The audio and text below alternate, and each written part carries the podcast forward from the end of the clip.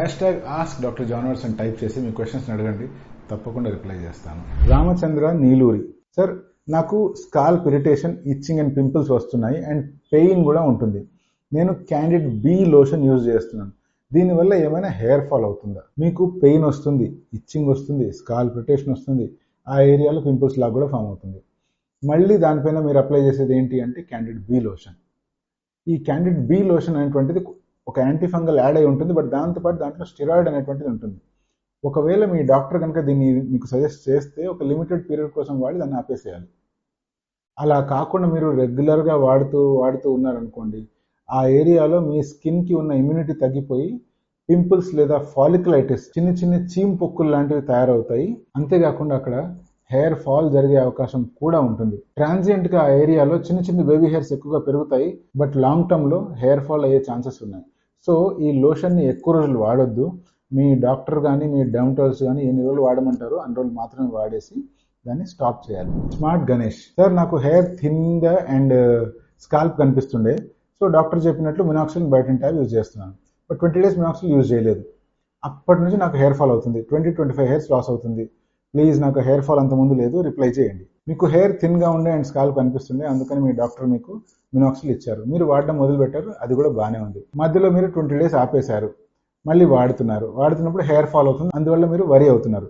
మినాక్సిల్ ఎప్పుడు స్టార్ట్ చేసినా మీకు first fifteen to twenty days hair fall అవుతుంది. ఎందుకు అవుతుంది అంటే దాన్ని రీపర్ఫ్యూషన్ ఇంజరీ అంటాం.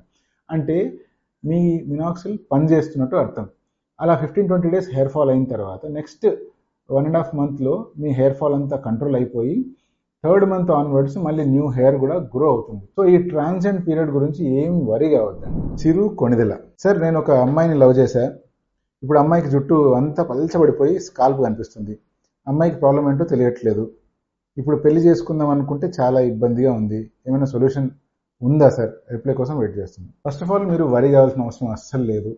ఎందుకంటే అమ్మాయిల్లో హెయిర్ ఫాల్ ఎంత జరిగినా కూడా మళ్ళీ సిచ్యువేషన్స్ కరెక్ట్ అయినప్పుడు మొత్తం హెయిర్ గ్రో అయిపోతుంది. మీ పార్ట్నర్కి హెయిర్ ఫాల్ అవుతుంది స్కాల్ప్ అంతా పలచబడుతుంది అంటే డెఫినెట్గా దానికి ఏదో ఒక రీజన్ ఉండే ఉంటుంది. ఆ రీజన్స్ ఏంటో మనం కనిపెట్టాలి. తన న్యూట్రిషన్ లెవెల్ ఎలా ఉంది? తనకి ఏమన్నా హార్మోనల్ డిస్టర్బెన్స్ ఉన్నాయో? ఒకసారి అడిగి కనుక్కోండి. ఒకవేళ అలా ఏమీ తెలియట్లేదు అంటే డెఫినెట్గా ఒక డర్మటాలజిస్ట్ దగ్గర తీసుకెళ్ళి ఏంటి ఇష్యూ అనేది కూలంకుషంగా క్లియర్గా తెలుసుకొని ప్రాపర్గా ట్రీట్మెంట్ ఎప్పుడైతే వాడతారో రాలిపోయిన జుట్టు అంతా మళ్ళీ వచ్చేస్తుంది. సో దీని గురించి ప్రత్యేకించి వరి అవ్వద్దు. సపోజ్ నిజంగానే హెయిర్ ఫాల్ అయిపోయింది ఆమెకు గుండులాగా అయిపోయింది అంటే హెయిర్ ట్రాన్స్ప్లాంట్ చేసుకొని కూడా అమ్మాయికి జుట్టు తెప్పించవచ్చు. బట్ హెయిర్ ఉన్నా లేకున్నా అది మీ పెళ్ళికి ఇబ్బంది కాకూడదు. నువ్వు ప్రశాంతంగా అమ్మాయిని మ్యారేజ్ చేసుకోవచ్చు. విద్య పోలమేర్ శెట్టి. పిఆర్పి ఐబ్రోస్ మీద చేయొచ్చా? ఇప్పుడు ఐబ్రోస్ అనేటివి చాలా సెన్సిటివ్ ఏరియాస్. ఆ ఏరియాలో హెయిర్ గ్రో అవ్వడానికి పిఆర్పి చేయొచ్చు అంటే తప్పకుండా చేయొచ్చు.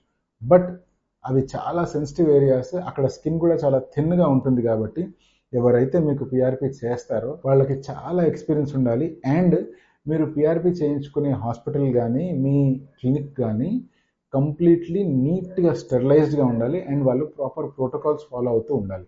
అటువంటి సిచ్యువేషన్లో మాత్రమే మీరు ఐబ్రోస్ ఏరియాలో పిఆర్పి చేయించుకోండి. Otherwise PRP చేయించుకోవద్దు. సెలూన్స్లో కానీ లేకపోతే ఏదో ఒక రూమ్లో కానీ అస్సలు చేయించుకోవద్దు.